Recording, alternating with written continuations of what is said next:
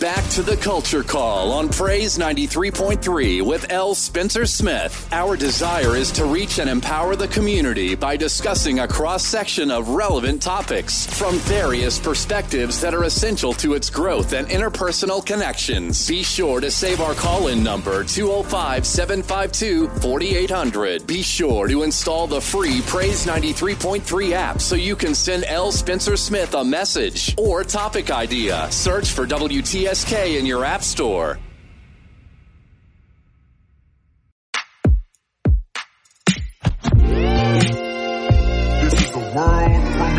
Great morning, great morning, great morning, precious people. You know what time it is. It's time for your number one talk show right here on Praise 93.3. It's time for the Culture Call with yours truly, L. Spencer Smith. And as always, this is the place where Tuscaloosa meets the world. And for the next two hours from 10 a.m. to 12 p.m., I am excited right here to be sharing with you about everything from society to sports, education to economics, from religion to relationships. And as always, we are here to create a safe space. That's right, a safe space to have empowering, provocative, and yes, even sometimes controversial conversations. And guess what? You can call in or chat it up with us as we learn together right here, as I do, as we do every day, right here on the Culture Call. I want to send a special shout out to Brother Jay blazing the airways from 5 a.m. in the mountain. That's right.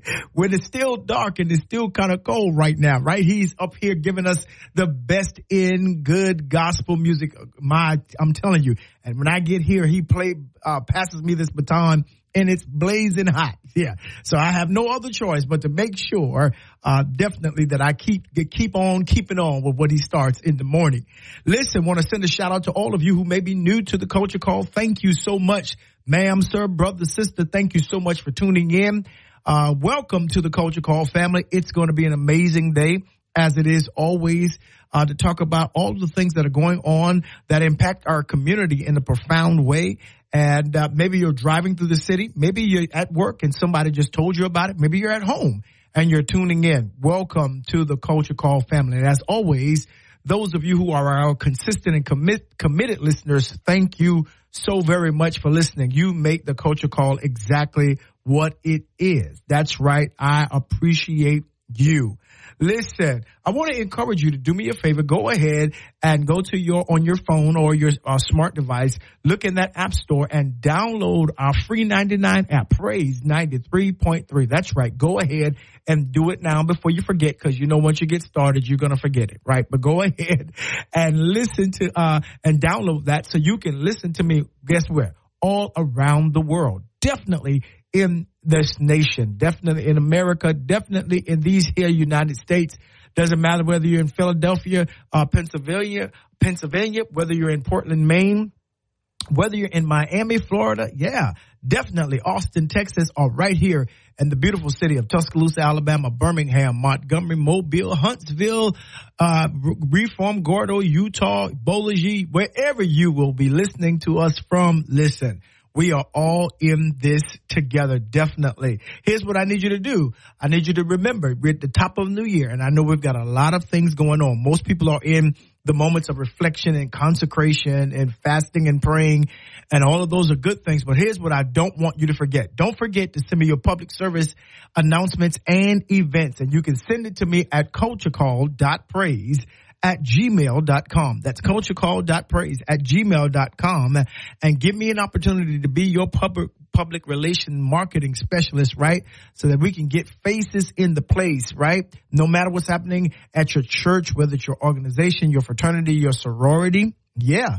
Uh, whether you're an artist having a concert or a preacher getting ready to do a revival, we want everybody, Lottie, Dottie, and everybody to know about what you are about to do because you know you feel real good when people show up to what you're doing, right? Absolutely. Absolutely. You know why? Because we do it better when we do it together. And as always, you can write down this number, uh-huh, 205-752-4800, and you can call in to be a part of our conversation.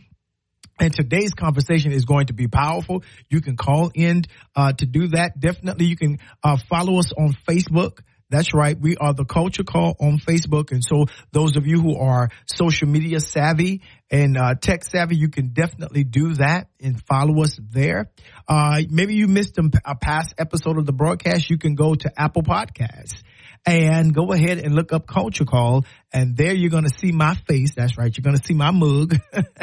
Absolutely. And you can subscribe and listen to all of our past shows. Absolutely Absolutely. And that, uh, that app has a wonderful feature. It has a chat feature, which means you can send me a message. That's right. A message direct to me while I'm on the air. And during my breaks, yeah, I look at my phone to see who's talking to me. And I'm telling you, we receive messages from, I'm telling you, from uh, all around the country, from Los Angeles, from Dallas, from Chicago. Yeah, we hear from everybody sending us good information. So do me a favor, sit back, relax, grab you some coffee. You know how we do it. Maxwell House, Starbucks or Starbucks. That right? You can get you some herbal tea. Whether if you're trying to calm down, get you some chamomile or if you're trying to kind of get a little caffeine kick, get you some uh, green tea, absolutely. Or you just might want to get some alkaline water. My producer said somebody called in and asked what kind of alkaline water would I recommend. Listen, alkaline water is norm- normally going to come in the black label, and my personal favorite is Essentia. E S E S E S S E N T I A. There you go. Essentia. Uh, definitely they have other brands, but go ahead and that'll help you detox your body. That'll help you uh, get down to that cellular level. That's right. And wake those cells up and say, Hey, we've got a wonderful day today and let's move forward and let's get into the culture. Listen, so much is going on. I know that you all are paying attention on uh, the political front. I know that you are paying attention to all of these court cases that the former president uh, and the pending uh, GOP presidential nominee, uh, Mr. Trump, is having. Uh, yeah, all of those things. But most importantly, I want to you to look at what they're doing with uh, DEI, diversity, equity, and inclusion, and how they're treating the race question. And one of the things that I've been listening to, uh, Nikki Haley and all those talking about, well, America has, has never been a, a, racist country. And, you know, you gotta, with some level of, I mean, some level of tremendous disdain and, and surprise that you would even think that anybody who has lived in this country any modicum of time would come out with that kind of tomfoolery. You know, she can't even use her name, her true name, her, her true name. She's from uh, Indian family. Her real name is Nimrata. N N I M R A T A, Nimrata. But she can't use that and become the governor or the former governor of South Carolina. She can't use her uh, her uh, name of her origin, uh, ethnic origin, because she knows uh, that that is not going to play.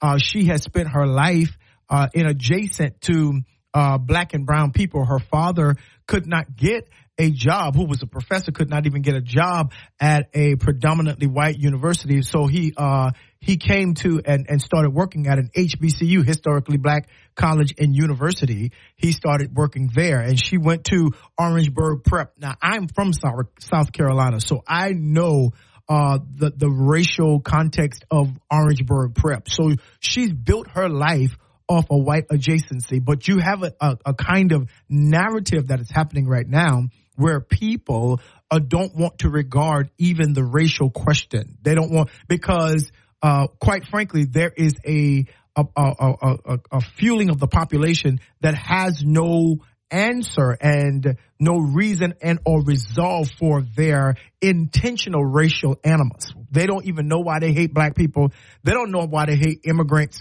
All they know is that they've been told by rich rich people who know how to manipulate the minds of the ignorant to hate on somebody, making them feel like uh, it is that it is what um, one of my professors would call white insecurity. They play on white insecurity and make them feel like uh, that they are not making it, and the economy and, and job positions and opportunity is being robbed from them because of all of these black and colored people that are in this country.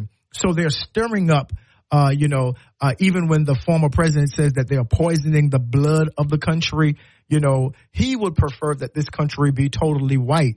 And then the question would be, well, half of the things would not have been built if it was if it was only white, right? Most of what has been built has has been built by uh, black and uh, other minorities, right? Even today, most of the major homes are built uh, by Hispanics, right? They're, they they do the construction work, right? So I mean, this country has a problem that it doesn't want to talk about.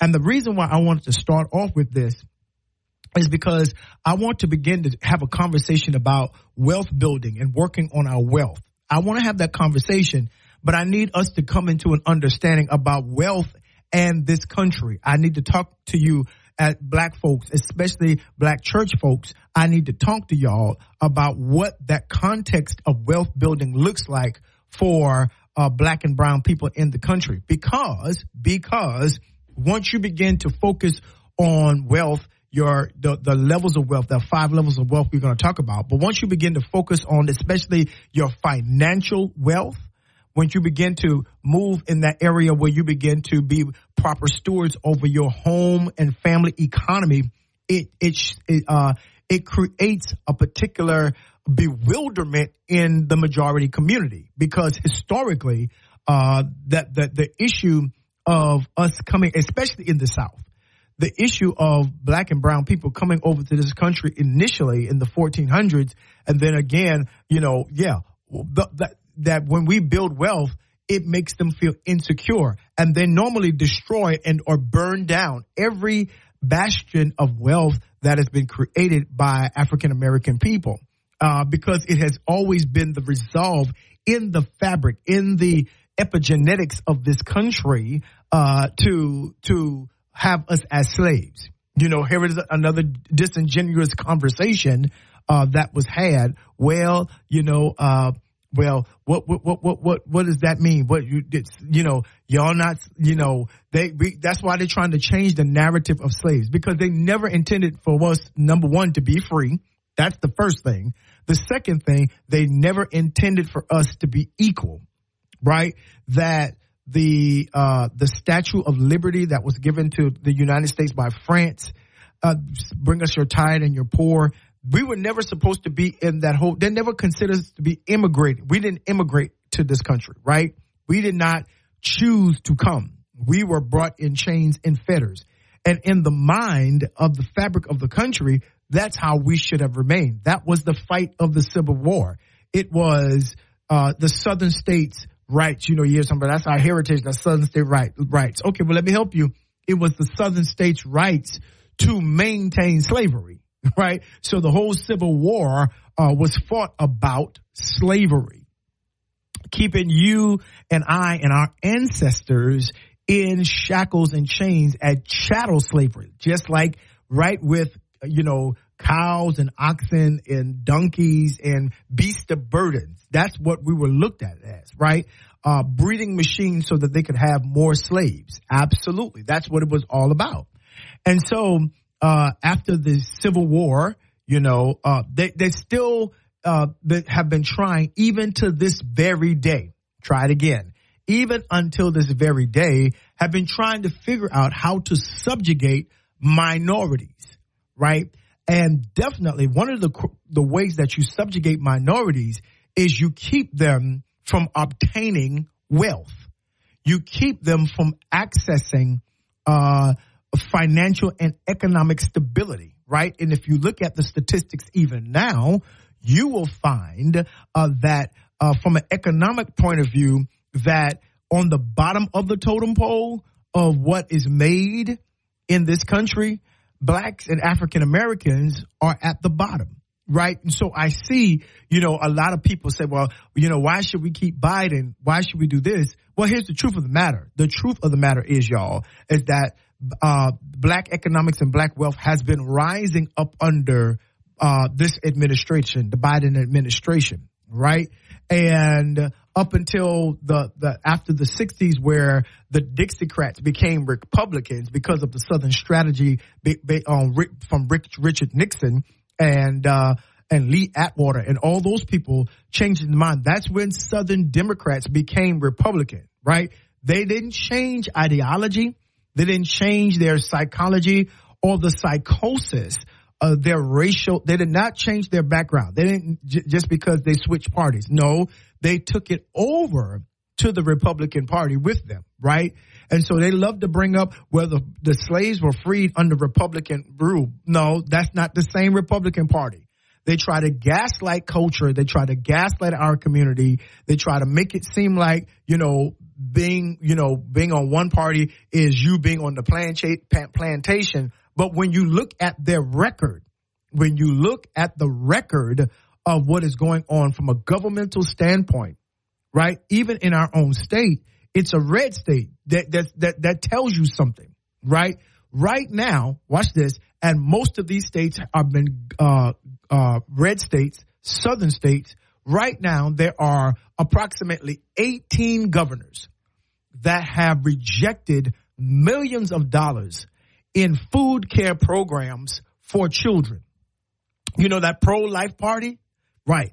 18 governors have rejected money to feed children in their state. Here's why they said it. Because we were, we were rejecting the welfare state. Well, you know why? Because in their mindset, the welfare, welfare state only benefits predominantly, predominantly one group of people, right? In their mind. That's the ilk that they tried to paint. But, but the most participants in the welfare program are, are whites they're the majority of the country and it supports them in the Appalachians and all these different kinds of places. And so, but the narrative, Culture Call, the narrative that they love to set is that the welfare state is something that sustains from FDR, uh, sustains um, the black community. And that is not true. Right? That is not true.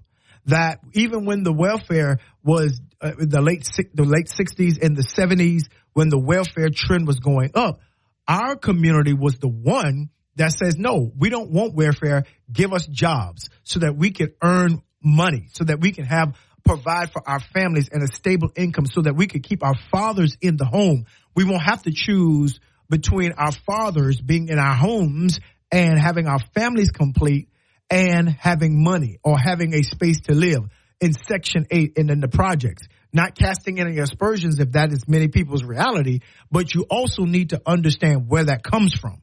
You need to understand that whole thing that, that they understand that the wealth base of any African American family was the male, right? That's what they understood. So in order to disconnect that family from the, the fundamental and the foundational context of gaining economic wealth in this country is that they attack the man the man, right? And so now, fast forward, they have us all, you know, they have us fighting each other. Why? Because that doesn't stop sex. That's a whole nother conversation. So we're producing children. And if you find yourself in that situation, that, that means that he's got to take care of his children outside of the welfare complex. And here's the next piece of that. And talking about wealth now, here's the next piece of that. So when you find yourself in that position and you're paying lower rent, you're paying all of that, it's to it's to make you comfortable not to achieve more. It's to provide a psychological kind of fear that if I do better, I've got to leave this space and then leave this space, right? And and and and of course that creates a you know I'm comfortable living paying three hundred dollars a month. I me and my four kids are comfortable here I, you know, unfortunately, he can't be here. Leroy or Larry can't be in here with us and all these different kinds of situations. And so it's creating a cycle. It's creating a cycle. And one of the things that, you know, this country has intentionally done, not only has it attacked family, but it is also currently, currently, touch your neighbor and say currently. That was the preacher coming out of me. Yeah, touch somebody around you and say currently, they're attacking public education, right? Right. Okay. Now, let's start from there, from the framework of historically, education has been the equalizer or one of the equalizers in our country, right? So our parents, uh, I know my parents and our foreparents talked so much about becoming educated, becoming, getting your education, finishing school, going to college, getting your advanced degrees, right? All of that as the great equalizer in uh, because you know we came to this country and it was forbidden for us to read, write, and to even go to school, right? And so we, you know, waited through that uh, that moment, and then you had the whole integration situation with Brown versus the Board of Education. You had this, you know, Plessy versus Ferguson with regards to separate but equal. All these different kinds of things that's going on, because if you educate them, that is the pathway for them to create wealth. Let me say this again. Rewind. If you educate them, right, and so they created this public education which was working fine until y'all got in it. And so there's been systemically in this country for years an attack on public uh, uh, public education. They started privatizing, going to private schools. But then you started increasing, and because the private schools were also getting uh, funding, then when you started going to private schools, uh, we don't want no more private schools. Now we're working on charter schools, and then they started divesting in public education, right? And they, and the way that public education is funded, unfortunately, in this country, is by property taxes, right? And so in the affluent neighborhoods, they have better schools. But in the black neighborhoods or the urban neighborhoods, the schools are not so much, you know, because again, uh, uh, property taxes. Well, if you live in these project areas, if you live in these areas where they don't have great homes and your homes are not reaching the $300,000 medium, right? Median, right? You don't have enough tax base to, uh, to build your school and to build prime areas around the community, right? And that has been a fight even in this country because again, education is the gateway to wealth the education is the gateway to wealth. And so now they're talking about these charter schools. So they're taking money all over, all over the country. They're taking money and building these charter schools. And a lot of them are Christian schools. And I'm going to come back to that. A lot of them are Christian schools. And, and, and, and, and if you're not careful, they're schools of indoctrination right? They're schools that segregate again, but not racially quote unquote, but uh, ideological uh, separation, which may be greater than racial segregation. But again, you see, and so they're taking money, and so you got governors, and you got uh, state state representatives, state houses, state congresses already trying to divest out of public school education, where kids can go to go to school free. They they're taking trying to take away free breakfast, free lunch, because in their minds, who does that benefit? Who does that benefit? That part. You see? So you have to understand what, what that all what all that means, right? And so whenever whenever see, so here's the system. Let's let's make sure that they are economically distressed and they don't feel the the the urgency of the country, right? They don't feel the economic betterment of the country. Right now, one party is fussing about, oh, the economy is bad, the economy is bad. Well, let me tell you why it is bad. Because in the last administration, they get tax cuts for everybody at the top. So everybody who they can think about is who that creates job, they gave them billionaires, millionaires a tremendous tax cut because they think according to Reaganomics, Lord, don't get me started with Ronald Reagan. Oh, Reaganomics, they are thinking that it was going to trickle down statistically trickle down economics has been a tremendous governmental failure with regards to e- the economy in this country. Right. And so we, we began, once we got into the workforce, African Americans got into the workforce, we created a middle class because not all of us become millionaires and billionaires, right? Good deal. See, so we created this middle, middle class. And so they began to try to make sure that we would not get the tax advantages. So I get it that black people, African Americans, because we make the least, right? But we, a lot of us make more than the welfare state. Then we got to pay these taxes and we're frustrated because grocery prices are going up and all that's happening. Yeah, listen, there are those, you know, up at the top talking about milk prices. You know, you don't even go to, you don't even buy, you don't even buy your own grocery. You have no clue of what how much milk costs and eggs cost in the Piggly Wiggly or in the Publix, on your on the Trader Joe's or wherever you go to get your. They don't even know that. They got people who work for them. They got people who pay their bills, so they don't even know. But see, they're creating a narrative. They're creating a narrative, right? And when we even look now, the the the, the level of monies that are owed to HBCUs, right? Well, you know, the last president, last administration gave to HBCUs XYZ, right? Right. Hear me, Culture Call, but that's not true. That was that was from the previous administration, from the Obama administration. That that that uh, uh, uh the last administration, 45's administration, uh, uh, dumped all that money out of it. HBCUs were struggling at that time and they are owed money from the state level, from the federal level, right? So you got to make sure that you are caught up on the current narrative. You got to make sure that you're understanding how these things affect us, right? So right now they're changing the history. They're, that's why they want these charter schools. This is why they're, they're, in Florida. They're pulling all the books out, blah blah blah. And it really started about in South Carolina under Nimrata, and it started under that, right? But they're pulling all of the history, changing it as if slavery was, was some kind of work program, some work entrepreneurial program. That's what slavery was. They're trying to change the narrative because you know why? They want a generation, a colorblind generation. And as the football coach from the uh, New England Patriots, the new black coach, I can't remember what Trevor's last name is, but he says, I, I have to see color. Because if you can't see color, you can't see racism when it happens. And so people that are talking about this color, we don't see color, I don't trust you. You see the red light, you see the green light, you see the yellow light, you see the stop sign. Hello, somebody. Don't you see that? So then you're not colorblind. You're choosing to be obtuse. You're choosing to, to, to create and continue the narrative that disenfranchises black and minority people. Right? So that they will not tap into the wealthiest, the wealth of the wealthiest country on the face of the planet. Right? That there are some things that should not be named among us in the wealthiest country, but it's all systemic. And we're going to talk a little bit about that today as we deal with helping you work your wealth. This is going to be your best year, economic year of wealth. That's right.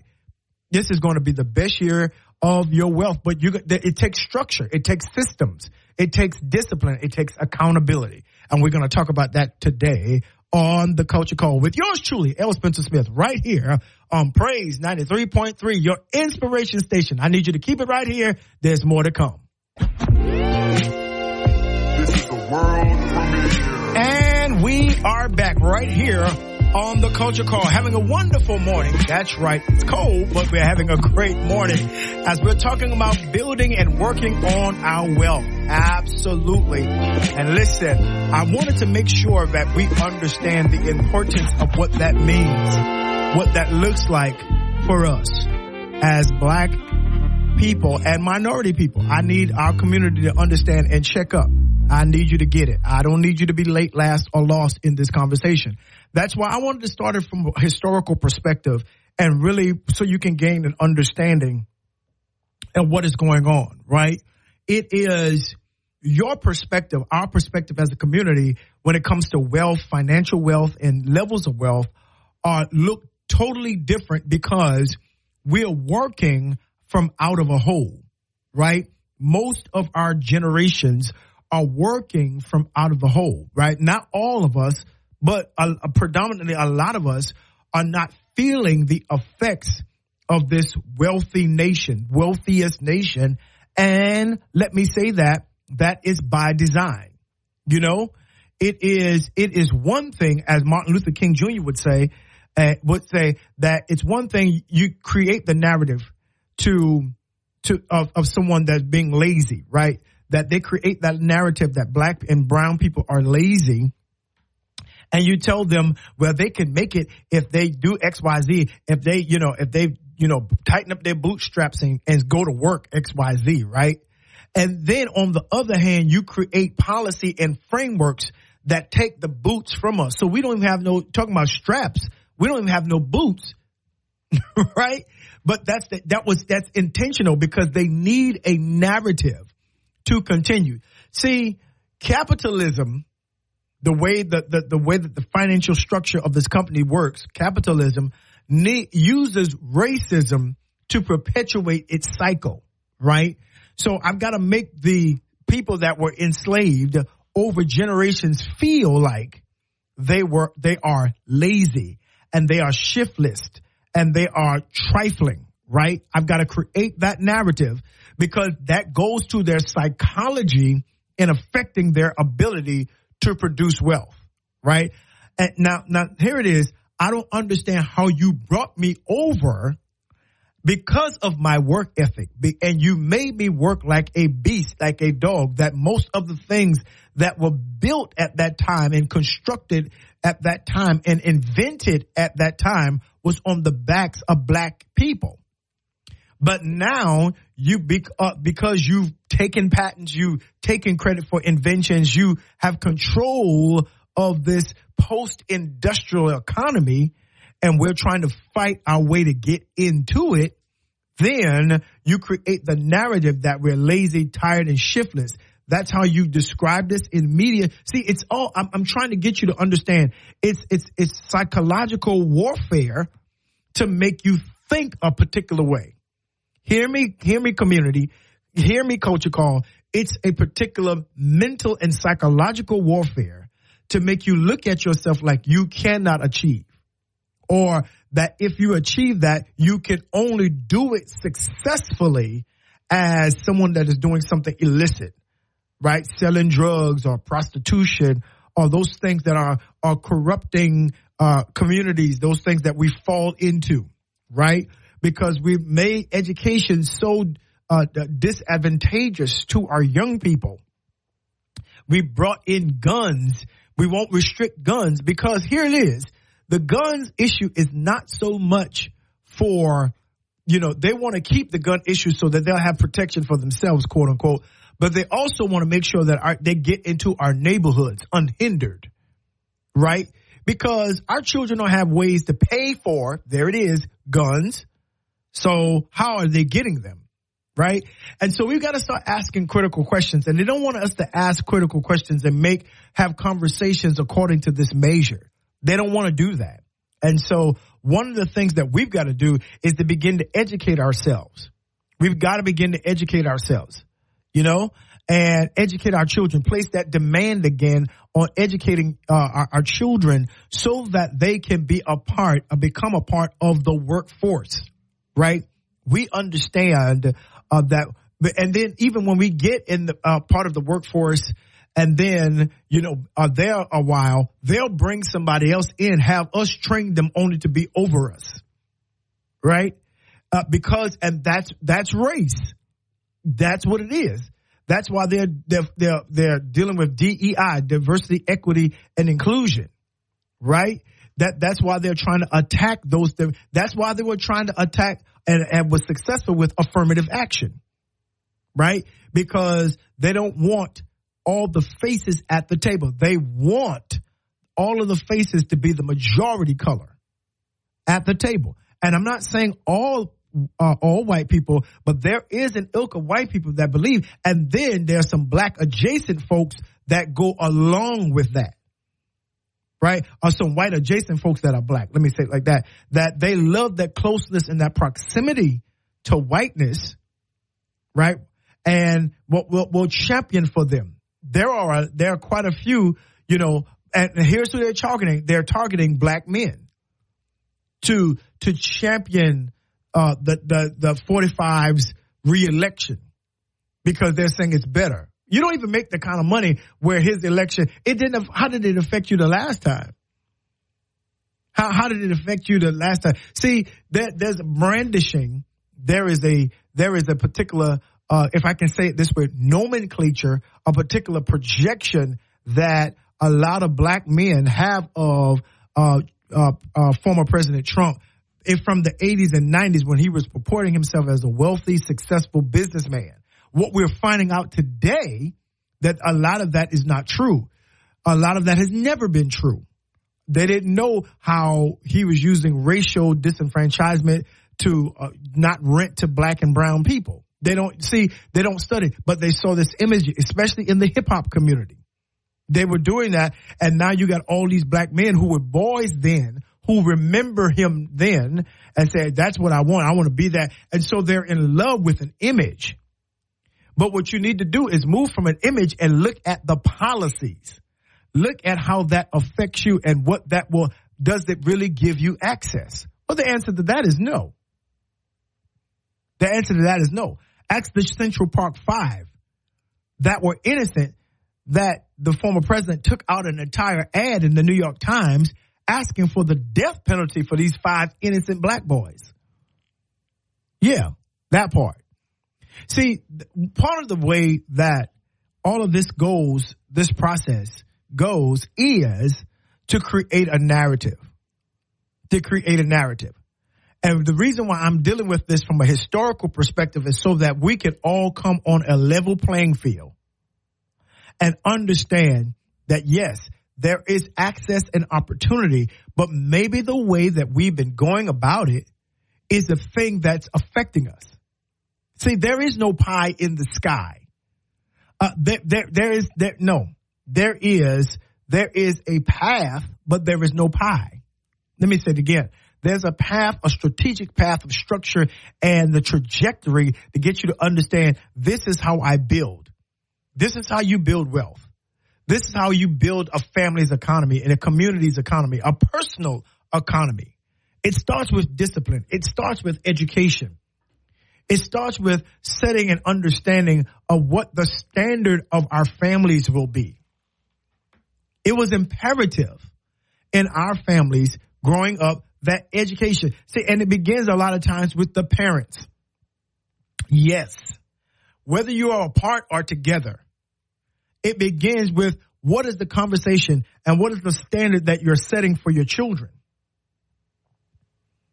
Exactly. What is, what is, what is the conversation there? Are we giving them, are we giving them opportunity? Are we giving them, you know, uh, uh, uh, what, what are we giving them the, the words that our parents, you better get your schooling? Or are we, are we on the child's side when it comes to, you know, you know your children when you send them to school and you know the, the discipline there. And here's the deal. Once children figure out how to manipulate the parental system, they will turn parents against teachers. They'll turn parents against doctors. They'll turn parents against coaches because the idea of the child C H I L D is not to be disciplined and not to be held accountable for my actions. And then we have a generation of parents that support that and call that no call that you know well you know uh, soft love and and you're nurturing. No, no, that is no, that's not what that is. That is not what that is. What happens is we are causing that child to be debilitated because they don't understand rules, regulations, discipline, and accountability. Those are the building blocks of wealth building. Because in order to move from a making a check, getting a job, getting making checks, there has to be a structured level of discipline in order for you to build wealth, financial wealth, right? There are five levels of wealth that we got to talk about. Number one is financial. That deals with the money, right? The second is social wealth. You got to have social wealth because you got to learn how to build what? Relationships. Here's the next one. There's got to be physical wealth, and that's your health because you only get one body. They ain't making no bodies. So no more bodies. You know, they've not figured out in science or AI or whatever how to make another body. So guess what you got to do? If you don't take care of your physical health and, and, and you know, and make sure that you're putting good things in your body so that good things can come out your body, right? If you're not taking care, physical, your physical wealth is your physical health. Here's another one. You got a, your mental wealth. Mental wealth is your knowledge, your education, your emotional stability, your faith, right? What you believe is a part of your mental wealth. And then you got time wealth. Wait a minute. Hold it. Time. Yeah. Cause guess what? You can't go backwards. There ain't but three phases of time, past, present, and future. And then no more time, eternity. Right? So you got to make sure and, and time wealth is your freedom. Is your opportunity. You got to learn how to measure those things so that you don't waste your free time. That's the place of creation. That's the place of entrepreneurship. That's the place of dreaming and visioning of how you're going to make other make other streams and access other streams of income to come to your life. So those are the five levels of wealth that we in the community have to think about. Let me try it again. Those are the five levels of wealth that you have to think about. You know, I'm about to teach a, a, series and I might do a small, small group kind of section in our church about teaching on this whole idea of wealth. How do you protect your wealth? And here it is. We only think about wealth from a money context. Yes, but money can't help you when you don't have, you, when you're not connected to the right people. You can have all the money in the world and not be connected to the right people doesn't mean that money going to do you any good. You can have all the money in the world and not have physical wealth. Your body be sick. You know, you, you can have a disease, you know, and, and, and all that money can't do you no good because it can't, watch this, can't do anything for your body and then you can have financial wealth, but have not mental wealth, and because you're emotionally unstable, you have no knowledge, no wisdom, you have no belief, you have no faith construct in your life, which is necessary for our community to make it. We gotta have faith. Yes, it's it's faith is the thing that helps us get up in the morning and go to work. It's the it's the substance the text says of things hoped for, the evidence of things not seen. Right? Faith is the thing that gives continuity and puts a tangibility in my hand. Faith is the thing that makes the invisible manifest in our physical world. Faith is that bridge. And you can have all the money in the world, yeah, but if you have no time, no freedom, no opportunity, you have no vision, you have no dreams, right? Then hey, so I don't want us just to focus on, I need more money. I need more money. No, sometimes what you need first is a vision. Where you trying to go? Try it again. Cause you can get a big check right now. Every, every financial planner will begin to ask you every, the first question they say, okay, where you trying to go in your future? Not how much you make now or how much money you want to make now. They'll ask you about your future. And if you have no vision, if you have no dream, if you have no strategy, right? If you're not properly assessed your time, time management, then it, then they, they can't help you. Because the way that they will formulate a plan is that it gets you, watch this, to the goal that you are setting. Right? And so again, the reason why I start off from the historical context is because many of us, we stay in a daydream. We stay in that wishing context and we call it vision. No, but it's a wish, right? It, it's almost like we're, we're looking for a golden lamp to rub on the side, right? And we have no structure because we have these, this, this dreams, right? We have imagination, but imagination is unorganized thought. Right? I can imagine me, but no, then you got to bring that thing down to what is the brass tacks? What's my vision? What's my plan? How do I plan to build from there? Okay, I make $25,000 a year. By the end of the year, I want to save 12 grand. How? That, that becomes the, that becomes the substantive question. How you going to do it? Right? Well, it's going to take stewardship. It's going to take discipline, right? You just can't uh, uh, say that that's what you're going to do. You got to have some level of discipline. Let me say this again. You got to have some level of discipline. One more time, back to the top. You got to have some level of discipline because if you do not, let me say it again. If you do not you're going to be able to be controlled and the limit is already going to be set for you. You're going to feel frustrated while the world is advancing, while the country is advancing in certain areas. You're going to be late last lost stuck in a wilderness of never being able to achieve the place where you can cross over into promise. You can cross over into better homes, better schools, and and have it have more. You know, and that is again not casting aspersions. Uh, you, you know, against people who find themselves in the situation. You know, right? Jesus said that the poor you will have with you always. My daddy used to say, he said, the poor you will have with you always. He never told you to be the poor. So I have to, uh, I have to break my agreement with poverty mentality.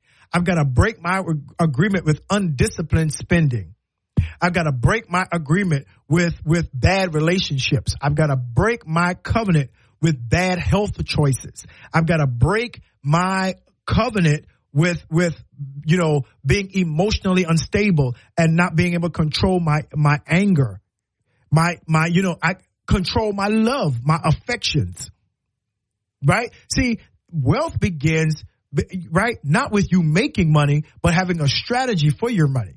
Money is currency. Currency suggests that it is a flow. That means if you do not have any kind of plan for even your money, it will, you know, it's like waters. You got to have embankments. You got to tell that thing. Rivers have banks. Oceans do not. Rivers have banks.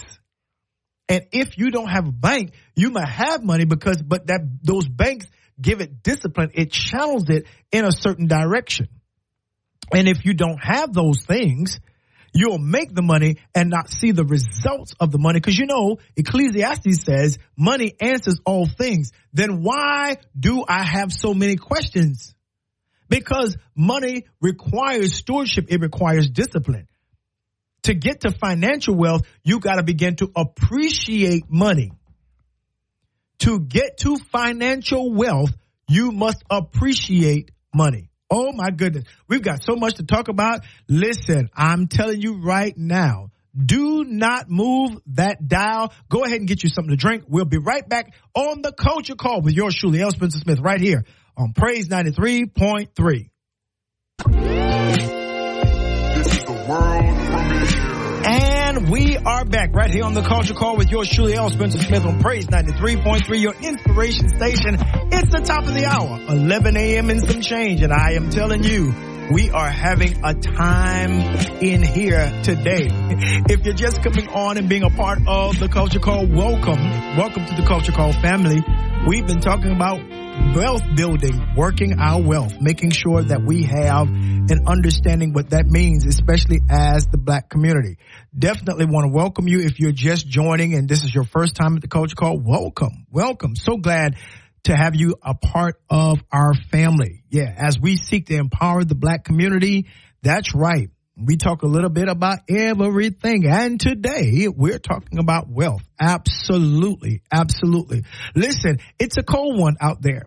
It's unusual, unseasonably cold. I mean, well, it's winter, so it definitely is the season for it. But here in the South, we've been dealing with some frigid weather and it's back on the way. That's right. So we want to make sure that you bundle up, uh, stay. If you don't have to drive on the roads, be careful of the black ice, right? be careful of the black ice when there is, uh, especially in side roads and wooded areas, uh, they that don't have access, prime access to sunlight and all that. Definitely, please make sure that you drive with extreme caution, extreme caution. Uh, and if you hit that black ice, do not mash the brakes. Just hold the wheel steady, go over the ice, and keep it moving. Let the car slow down. Take your feet off the gas. Do not mash your brakes. Rewind, press play. Do not mash your brakes. That could cause and create a situation uh, that um, that that really is not good, right? Could cause you to end up in an accident, you know, and we don't want that at all. Listen, today we're talking about uh, our wealth and wealth building, and at the first segment, the first hour, we talked about the history of this country with regards to uh, wealth, wealth building, the economy, and money with regards to uh, black and brown people, how it was strategically done to keep us away from being prime participants in this capitalistic economy. Why? Because we were looked at to be products, you know, property in the capitalistic community, right? And then uh, they had to free us. And they, even from the very first day, there has been, you know, just like folks were, you know, Barack Obama won, there were folks meeting that night trying to figure out how to sabotage his presidency and make him only a one term president. From the time that they set the slaves free, the enslaved free, there has been some kind of ideological conversation that's been going on in this country, right? To, uh, to, to, to put us back in the same framework for the enslaved, whether that be incarceration, definitely keeping us away from good jobs, that Jim Crowism, all of those things, right, systemically have been going on. And we started this conversation talking about how Nikki Haley had to, you know, the audacity to suggest that this country has never been a racist country. It may not have been racist to her because she changed her whole identity when she got in the public, uh, of the public eye and the perspective of Republican politics anyway. Uh, from from Nimrata, which is her real name, to Nikki, because she understood. Just like Ted Cruz, his real name is Rafael. But definitely, if all things are holding up, especially in Texas, you know, Ted Cruz is easier to digest uh, for those who still have the racial uh, racial animus perspective than Rafael, right? What does that say? Definitely. So, um, yeah, but we've been talking about this whole idea of we've got to do our part and understand how to create wealth context. It begins with education. It begins with the family structure that that really promulgates, really uh, holds the standard of education, going to school, getting your work, so that you can have an opportunity to get into the to into the systems of higher education, post education, so that you can get into the system of capitalism. You know, you can get into where the money is flowing. Right? That money ain't flowing as a as a, you know, you know, and this, and see when you you you here's let me let me start right here. I think this is a good way to start. Don't get offended by truth. Right? Cuz some people get offended. Are you talking about me? Listen, no, nobody's talking about you even if you fall into a situation, you know, my grandmama say, now listen, the hit dog hollers, but I'm not trying to hit any dog because I'm not throwing any rocks at any dogs. But what I want to say is that, you know, working at fast food, being a, being a uh, fast food clerk, you know, or a low level, low wage paying job is, is just the tricklings.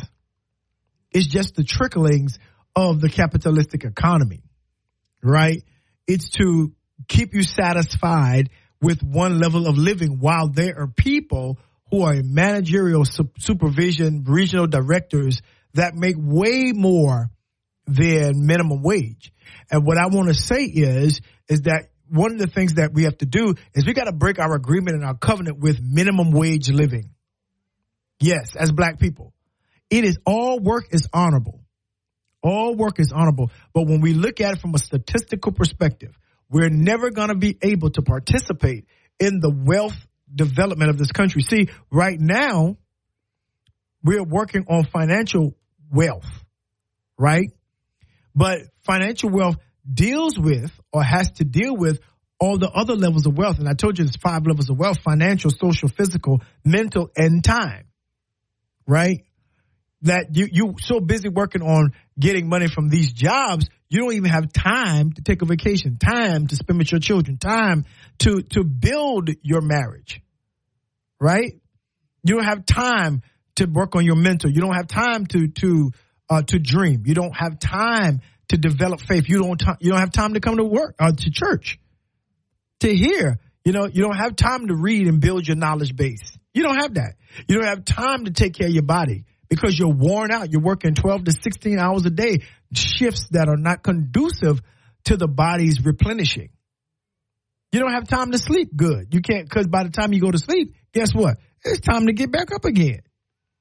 Right? You don't have time to develop relationships and go to certain uh, meetings and go to certain, you know, uh, conferences and, and certain places where you can meet different people to hear different ideas. You don't have that kind of social connection because we're still at phase one. And that's working on our financial wealth. I don't make enough money to be able to be in these particular places. So how can I, you know, how can I, I gotta work. I gotta work. I can't do this. I can't go to, you know, see my child at the spelling bee because I gotta do what? I gotta work. You know? When you're, when you're making a certain level and have a certain level of wealth and finances accrued, you can take time, you can make time to do what you have to do for you and your family.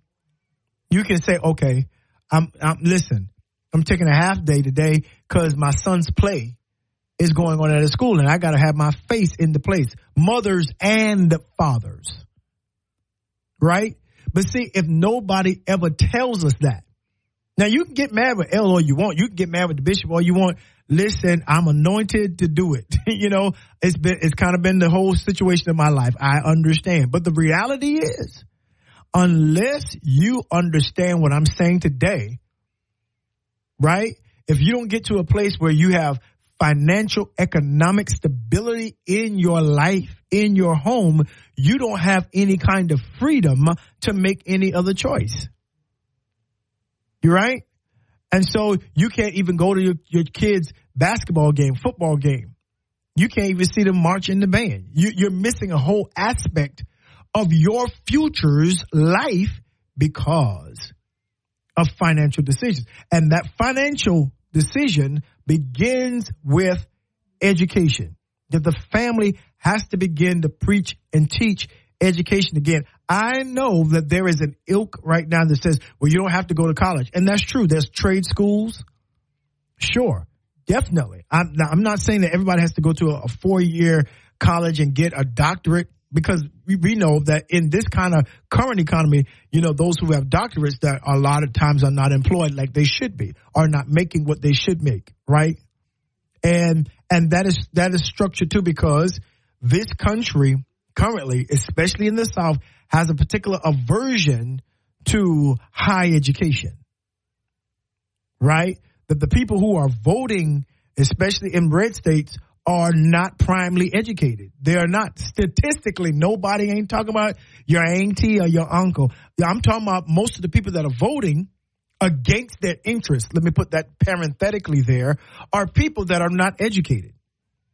Those are the people that think, you know, one candidate is the Messiah. That that that's what they're thinking. That's that's what their whole issue is, right? They're thinking that God sent this one.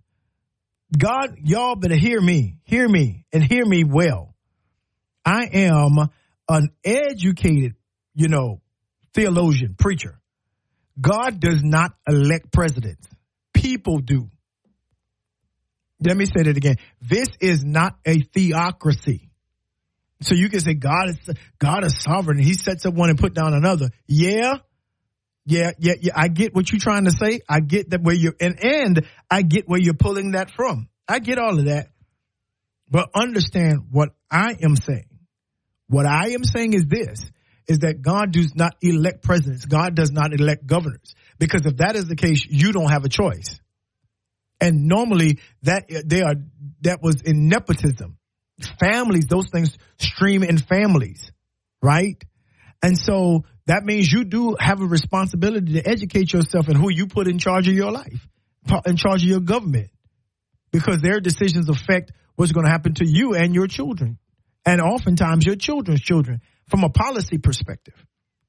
Right? So I don't want you to abandon your religion, and abandon your faith. I just need you to know how it works. Right? Good deal. We'll come back and talk about that because I know that might ruffle some feathers, but trust me, I've come from some of the holiest, the most religious, strictly religious family on the planet.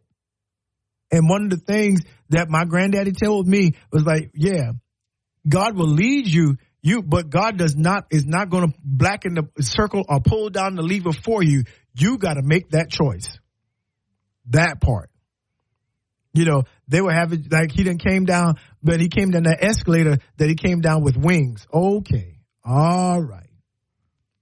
You know, they want flawed people when those flawed people are doing what they want them to do. But then you get another person who is flawed and they're ready to put them in jail.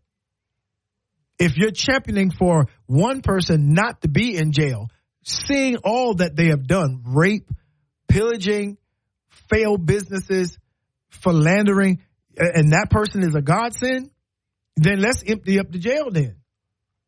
Let's empty them all out. Doesn't, shouldn't that apply to everybody? No, you see, that's another conversation. My God, today, Culture Call, that's a, that's another conversation. But listen, wealth, financial wealth begins with education. Let's get back to the matter at hand. You've got to begin to create that for yourself and for your children. That whole idea is that we're going to be an educated family. We're gonna, you're gonna go to school and you're gonna have discipline. You're gonna get your work before you go out to play, before you get on those games, you know, those Nintendos, those Xbox, you're gonna finish your work. You're gonna finish your schoolwork. If you have trouble in an area, let's go, listen, let's put the standard back in our houses. Don't bring nothing lower than a B in my house. See, see, we don't want to do that because every child learn, every child learns at a different rate. I get that as an educator, a degreed educator. I understand learning capacities. I understand that. But here is what I can tell you as a teacher that kids that make C's, D's, and F's are intentional in making those grades because they do absolutely nothing when they come to class. It's not like they're trying hard, hard, hard, hard and trying to get to work and they coming up with C's, D's, and F's. No, please don't fool yourself that way. You know when you made them, you didn't do your best. Don't blame it on the teacher. I know we get some raggedy teachers. I get it. Some folks should not be in the teaching profession, but no, most of the times the kids haven't come in, they haven't completed their homework. They don't come to school, the class on time. They don't come focused. They're agitators. They're, yes, and they'll call, but I'm gonna call your mama. I, am gonna call, get, let me give you her number then, right? See, that is, they already know that the system is stacked against them. When I was coming up and when you were coming up, if they, if, I wish our teacher would have said, uh, I'm gonna call your daddy and you're like, well, here's his number. Man, no, we were begging, please do not call, I'll do whatever you need me to do. I'll dust off uh, erasers. I'll wash the chalkboard, but please don't call my parents because they were on the side of education. Now, if that teacher was wrong, they were going to get that teacher too because they were on the side of education and the teacher was a part of the education process. So, you know, when my children's teachers were acting a nut, they were going to see me, principal, let's come on in the office. But with my children, they already understood. Okay, don't, please don't try me. Don't come up in this house and try, you know, and try your mom and daddy. Cause now we're to have to have the conversation. Now we'll we'll we'll do what you want us to do in terms of having everything you need. Yeah, but you didn't ask me about this. Why you got this on your grade? Why is this here? Well, ain't no oh well. Why did you get an F on the spelling test? Why you got this D on the English exam? What's going on with you and math? See, it takes, if you're going to build financial wealth, see, don't lose the sight. Don't lose the scope of what we're talking about, Culture Call. See, here's the deal. If it starts with the family, it starts with education. It's why are you bringing this in my house? Why this house is a house of A and B. This a house is a house of achievement. This house is a house of excellence. Why are you bringing? Do you think your your your mama and I are going to work every day? Your dad and I. You think I'm working so you can come and bring this home? Oh no, absolutely not. You ain't going nowhere. Don't get on that phone. Don't let me listen. Get go ahead and pack up. Pack up the Xbox. Bring it to me. You'll get it back. I'm gonna call your teacher tomorrow to see if you can retake this test because you won't get it back until you get a better grade. Don't hide no papers from me. Cause see, here's the deal. Listen, and I know I don't have no kids listening to me, but parents, when they hide papers, they know what they're doing, right? And now, I don't know why I got this. Yes, you do. You were in the classroom. Weren't you? You were there. I sent you to school. What did you do when you got there? You know, I need to figure out what's going on. And then I got to use a little bit for my time wealth because I'm to come in late to work today because I got to go to school and check on my child. All I need is 30 minutes. I don't need all day. Parents teacher conference. You gotta you gotta have some time wealth. So you can go there to find out what your children are doing. Guess what? Because I'm working on something. It's called discipline. It's called accountability, right? These are the fundamental building blocks that you're going to need once you gain money because you don't need money and then go buy the most expensive shoes, buy the most expensive game cartridge. But you know, you don't need school to buy the chain, buying clothes. No, no, no. You need to learn how to discipline from a young age. I'm. Okay, uh, yeah, uh, you got your Christmas money. I'm gonna need you to pay, pay, get, give. Uh, what, what you gonna put in savings? What you gonna give in tithes? Yeah, what, what, what are you going? What? And we're gonna discipline. We're gonna show you. I'm not gonna take your money. I'm gonna show you how to be disciplined to keep your money. We're gonna work up something, even if the allowance is one dollar a week, uh, uh, you know, five dollars a month train, have a system of where they begin to what? Appreciate money because you will not build anything you don't appreciate. Talk in here. I think I will. I said you will not appreciate or you will not build anything you do not appreciate. Are you hearing me, Culture Call? And we've got to start from the beginning, like the folks say. We got to start from the top. Yeah. You will you can you will not build money when you don't appreciate it. Nope, nope, nope, nope, nope. What happened? What happened to the money I gave you? Well, I, well, I, uh, well, I, oh, okay, well, I don't know what you're gonna do. You're gonna have to wait till next month. Next, maybe this month you'll, you'll, you'll take better care of what I gave you. Cause I don't know what you're gonna do cause I don't have no more money to give you. I gave you allowance for this month. You were supposed to manage it and take care of your money. What did you do with it? Well, I, I went to the store. Okay, well then go ask them people where your money at. Don't come asking me for more. See, you got to put that accountability in them, right? You got to keep all this, all this works together. That education, accountability, going to school and doing your duty. And then you give them a measure of what you work for. And now you become their first financial planner. Rewind, push play. The parent should become their first financial planner. How much money did your auntie give you for Christmas, for your birthday? How much money did your grandparents give you for your birthday, for Christmas? All right. Did you spend through that? Here's what I'm going to do. We're going to go to the bank. Yeah. And we're going to set you up a little account. Right. And, you know, what, I'm, I'm here's what you do. You pay yourself. You, you have conversations around this. You pay yourself first right? But you pay God, then you pay yourself. I'm still old school. I still believe in tithing. I don't have nothing to do with y'all that don't believe in no tithing. I still believe in that. But what they doing with the money, I don't tithe. Nope, that ain't got nothing to do with me. That has everything to do with what I, with my covenant with God. That ain't got nothing to do. Listen. I don't care if the, I don't listen. I don't care if the deacons over there, you know, buying whatever they want. They ain't got nothing to do with me. I fulfilled my obligation to God. That's what the book says. See, we read everything in the Bible we want to read except the star, the ones that hold us accountable and discipline. That's my discipline to God. So, so yeah, but I don't believe in tithing no more. Well, you, you didn't read the text. I don't think the Bible says anything about tithing. Well, you didn't read the book. And when you read it, you didn't understand it in context. I don't believe Jesus said anything about tithing because you did not read the book because you did not read the book. He had to believe in tithing because he was a Jew and tithing was a part of their economic uh, foundation of their stewardship. This is why he tells the Pharisees, you tithe and mint and rue and you leave out the weightier matters. So in other words, tithing is a low matter. You shouldn't be even tripping over that because, you know, that is something that we do. So I don't have to talk about it. See, the book the Bible was not written for you. I mean, to you. It was written for you. The Bible was not written to you, but it was written for you. The text says for our learning. So that we through the scriptures may have hope and expectation. We'll have a fundamental building block of how, okay, good. All right. I don't went off on a tangent. Let me get back to what I'm talking about. So we have to have that discipline. We've got to have that discipline culture call and it begins at home.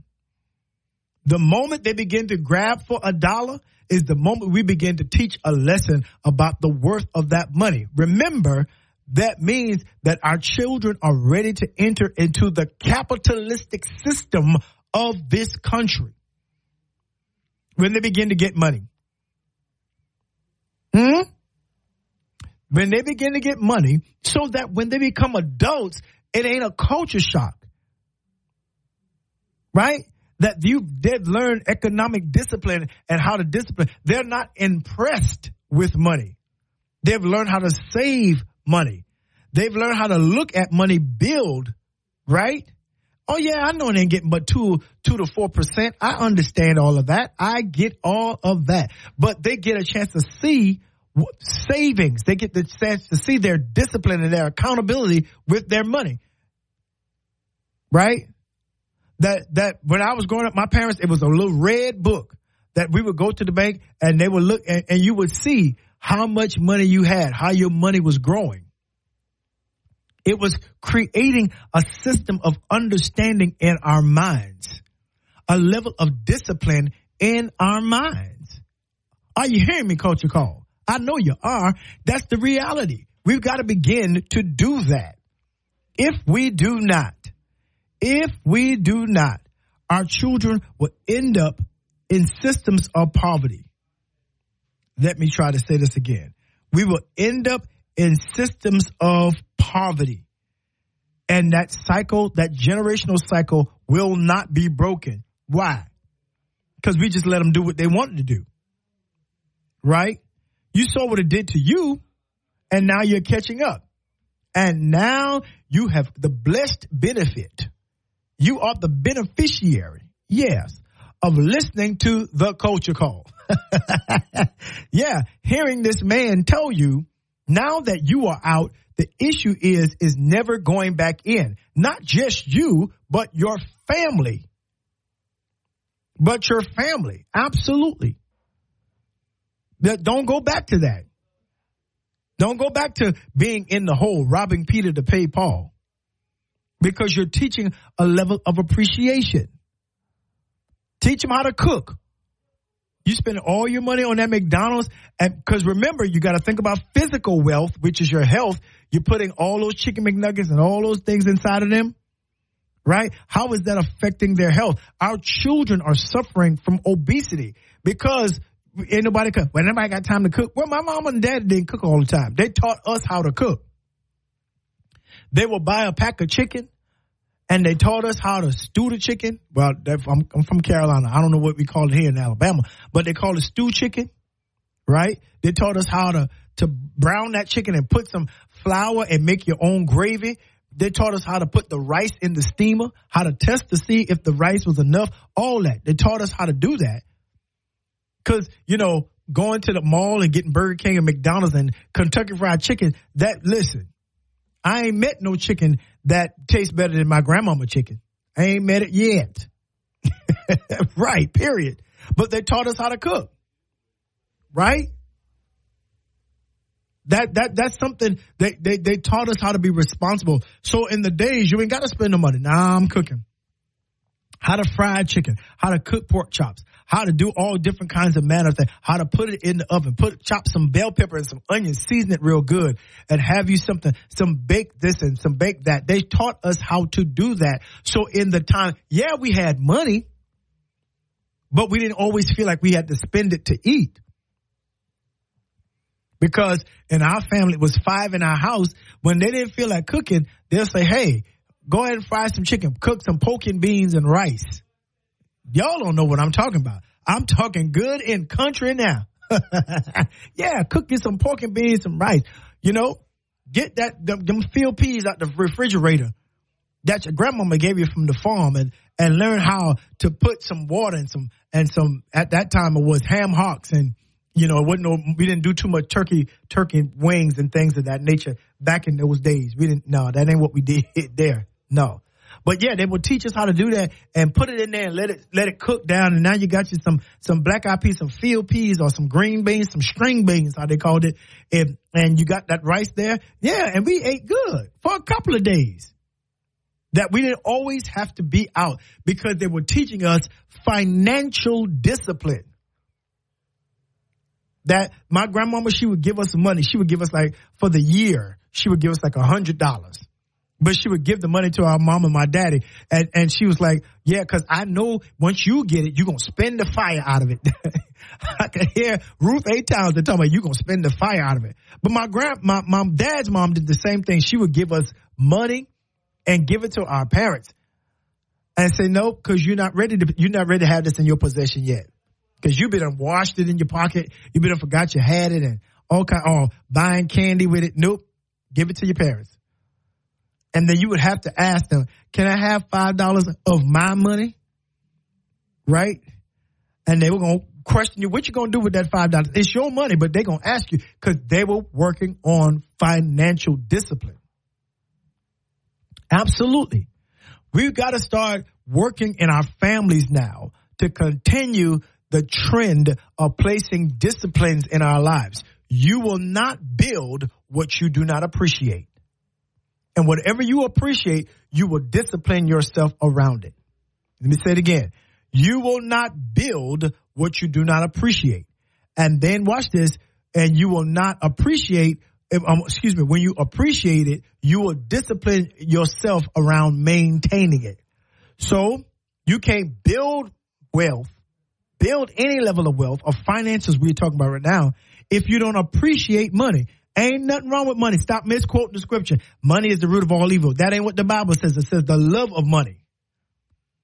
When you love money above discipline, you love money above stewardship, you love money and it doesn't matter how you get it. That's the problem, not you having it.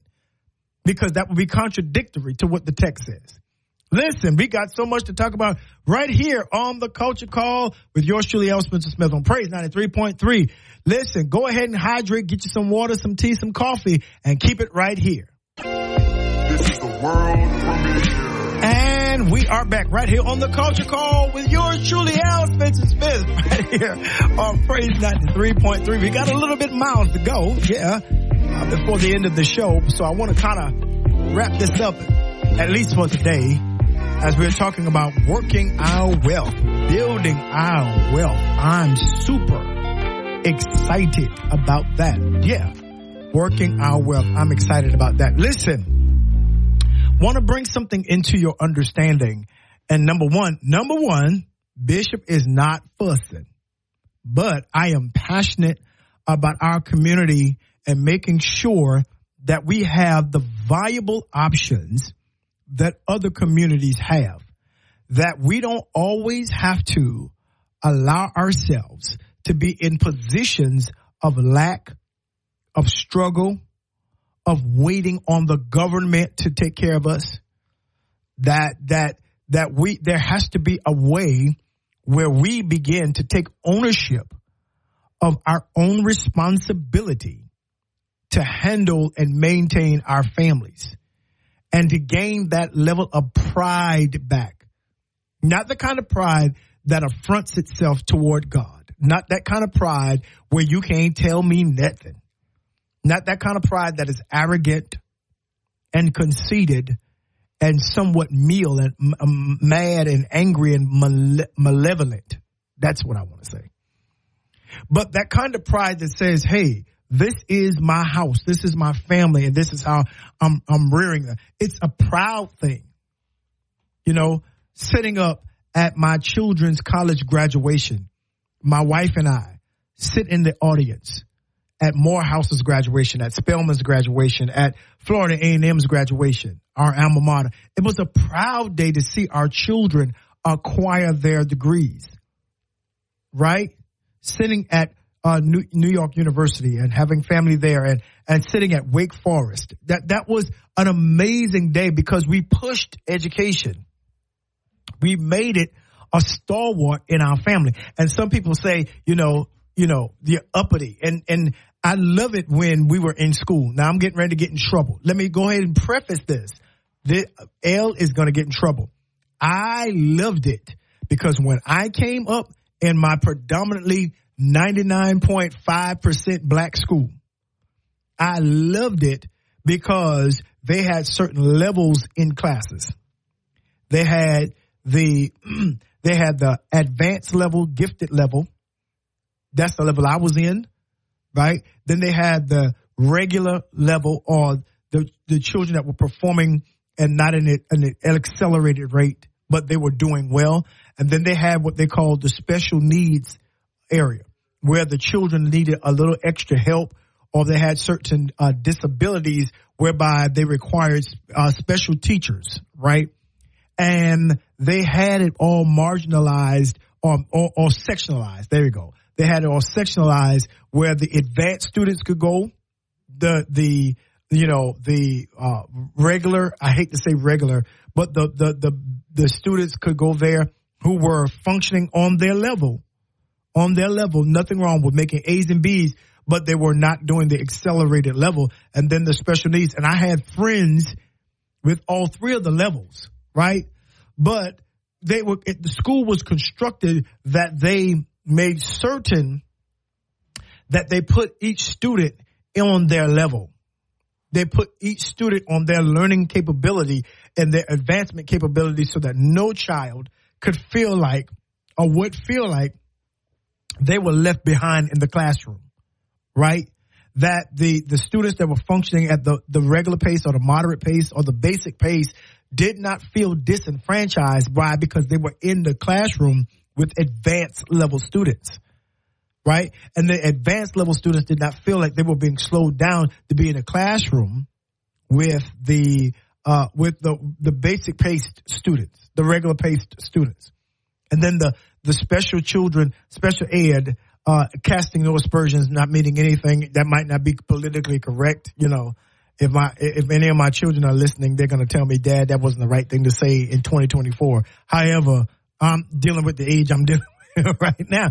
Right, that they didn't feel like they were being left out because they were at on these other two levels. That everybody could learn and matriculate on their own level, and that was great because we got various opportunities.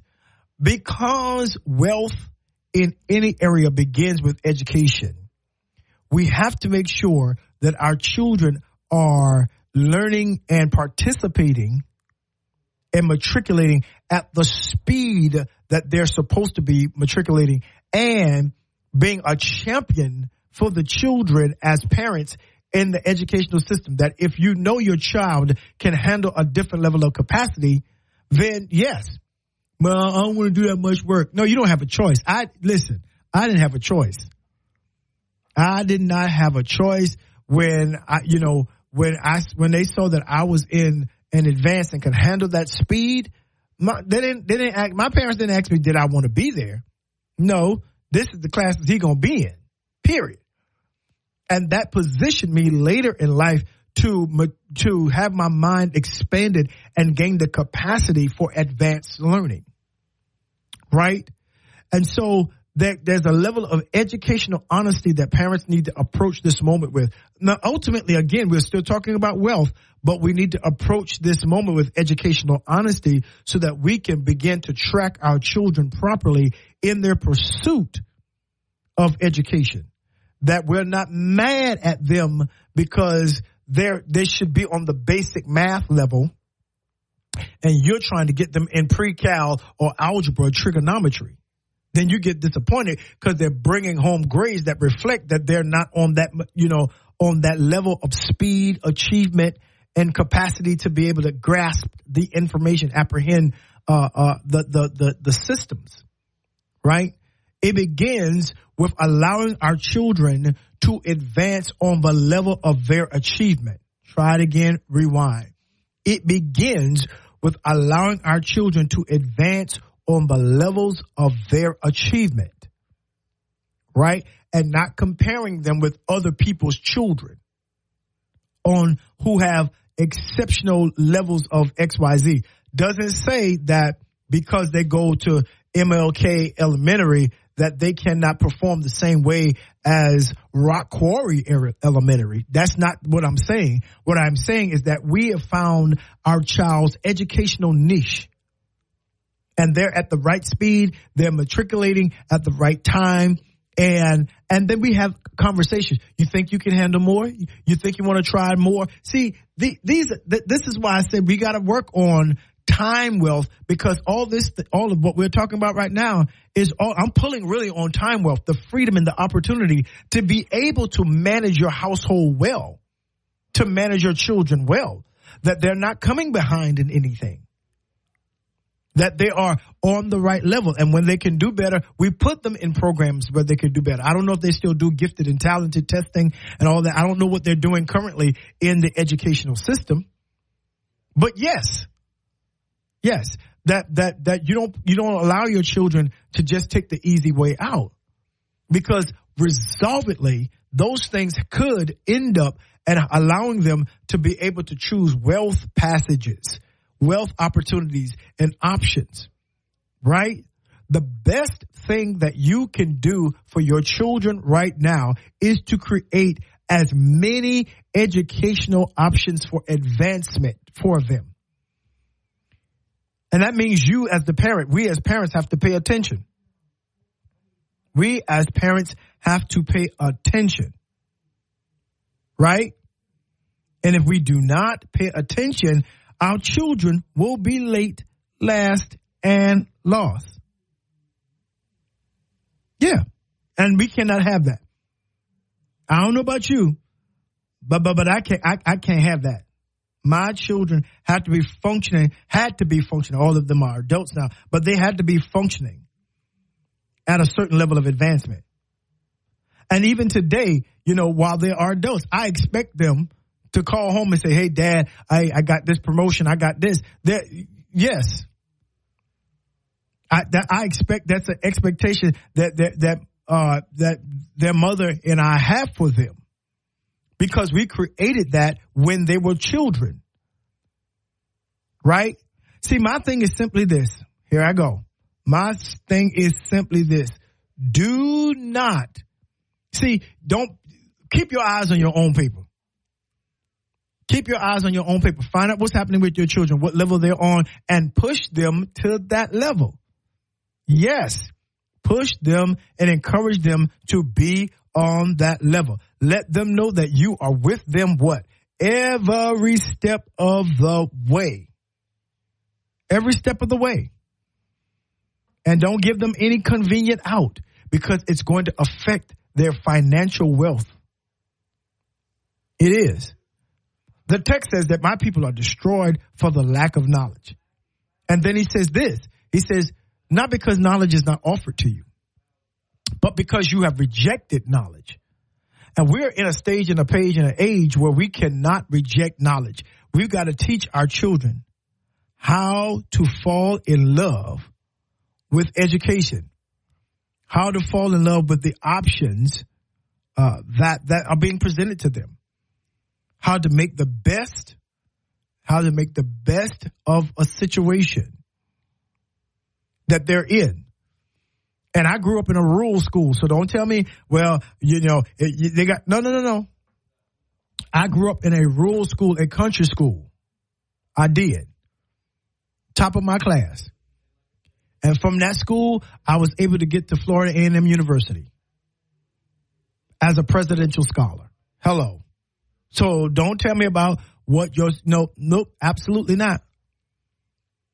Absolutely not. We don't make any excuses because I'm work. It, it, it, gave me opportunity, so I could be at the stage in the place and have the options and uh, that that I had, so that I could be the best, so I could make the the money, so I could learn and and, and be where I am now. See, you got to have a vision.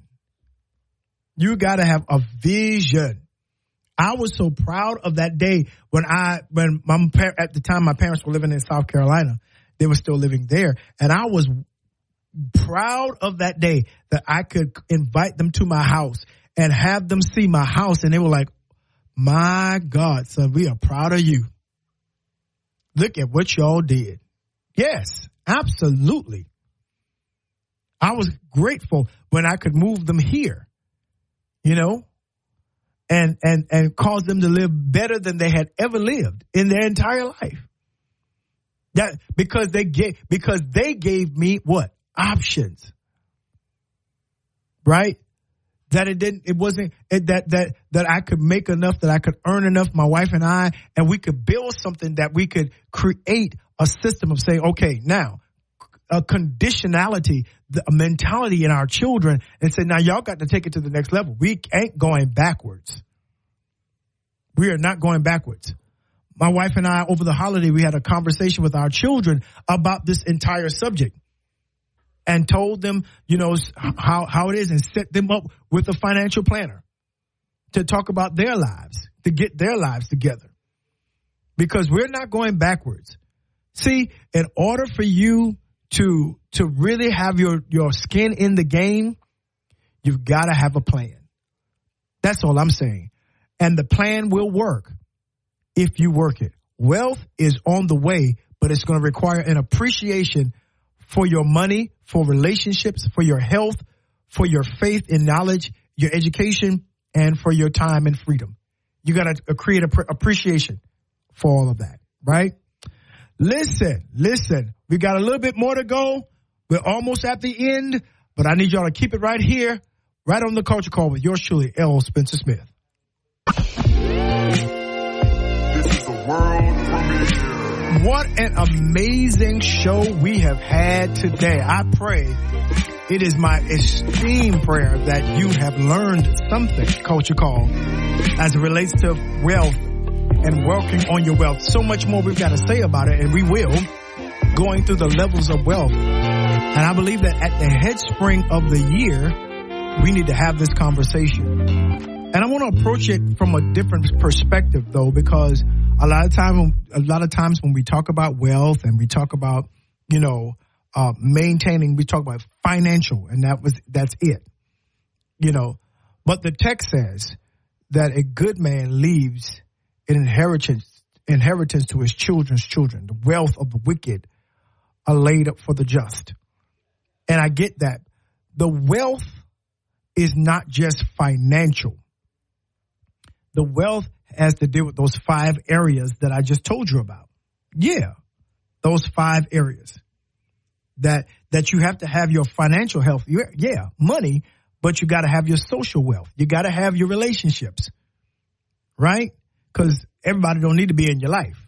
Who who are your friends? You show me your friends, I'll show you your future. Right? And so we got it. And then the physical wealth. How are you treating your body? My God, today. How are you treating your body? That's an important question. That's right. How many medications are you on? And here's the truth how many of them that if you just exercise and changed your eating could you get off of? If you took your stress level down, how many of those prescriptions would change? How many of the things that that ail you have to deal with your lack of discipline when you were younger? Yes, absolutely. So our physical wealth we need to look at, and then our mental wealth, peace, your knowledge, your education, your wisdom. Yeah? Your imagination, your faith. How does all that look now? Then finally, your time, your freedom, your opportunities to dream, to envision, to create. All of those five streams are wealths, are levels of wealth that we all need to understand that the wicked leave their children. And that that but those levels of wealth we can learn from them.